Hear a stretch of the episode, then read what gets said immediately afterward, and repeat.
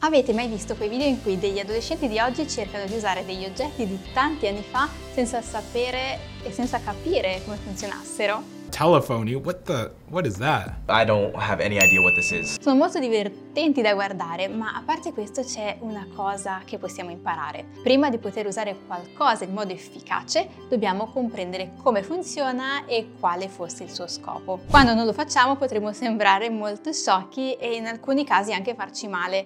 Ora c'è un oggetto in particolare che spesso non sappiamo usare. Per sapere quale per imparare a usarlo rimanete con noi dopo la sigla. Oggi molte persone credono, giustamente, che la Terra sia sferica e sospesa nello spazio e orbiti intorno al Sole. Wow! Ora, questo è il modo in cui comprendiamo oggi l'universo, ma non è sempre stato così. Per esempio, nell'antico Medio Oriente le persone generalmente credevano che la Terra fosse un disco piatto, sostenuto da colonne giganti e in alto ci fosse una cupola, detta distesa, che fungeva da protezione delle acque cosmiche che circondavano la Terra. All'interno della cupola c'era il Sole, la Luna, le stelle, la Terra asciutta, gli oceani, i fiumi, eccetera. E qui sorge una domanda. Essendo la Bibbia un testo dell'antico Medio Oriente, nel leggerla cosa dovremmo aspettarci? Dovremmo aspettarci di trovare informazioni sulla cosmologia dell'epoca che era incorretta ma diffusa? Oppure, contenendo anche la parola di Dio, dovremmo aspettarci che contenga la corretta ma moderna concezione dell'universo? Quindi ecco svelato l'oggetto di cui parleremo oggi, di cui spesso non comprendiamo il funzionamento la Bibbia. Se diamo un'occhiata al racconto della creazione nel libro della Genesi, prima della creazione della terra asciutta e tutte quelle belle cose, leggiamo. Poi Dio disse, ci sia una distesa tra le acque che separi le acque dalle acque. E Dio fece la distesa e separò le acque che erano sotto la distesa dalle acque che erano sopra la distesa. E così fu. Ecco la risposta, descrive il modello antico.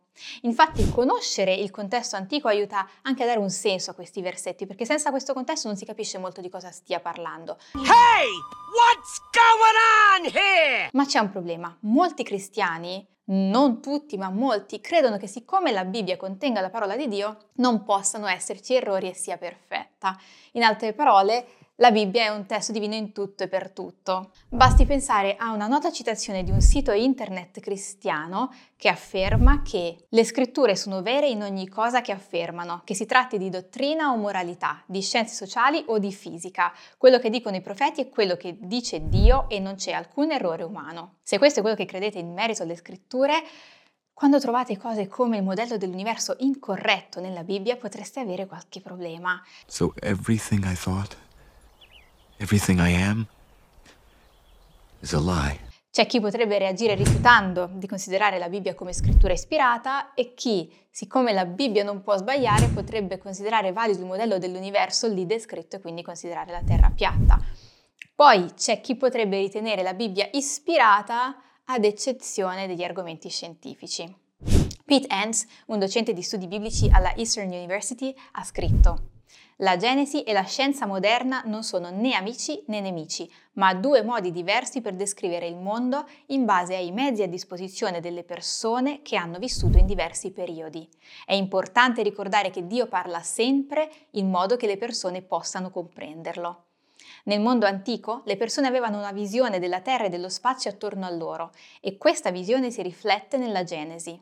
Tenendo questo a mente, si placano molti conflitti. Dio cuce la rivelazione sulla comprensione del contesto culturale delle persone che la ricevono e la interpretano. Va bene se le scritture usano un modello dell'universo incorretto per trasmettere un messaggio astronomicamente più importante, ossia che Dio è il creatore.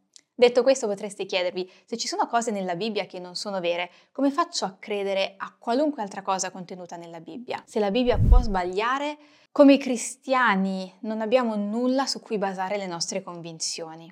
Membri della Chiesa di Gesù Cristo, dei Santi degli ultimi giorni, potrebbero porsi anche la stessa domanda sui profeti moderni. Se a volte i profeti sbagliano, come posso fidarmi di quello che dicono? Ma immaginate se noi estendessimo questa logica ad altri aspetti della nostra vita. Ad esempio, a volte la nostra vista ci inganna, a chi non è mai capitato?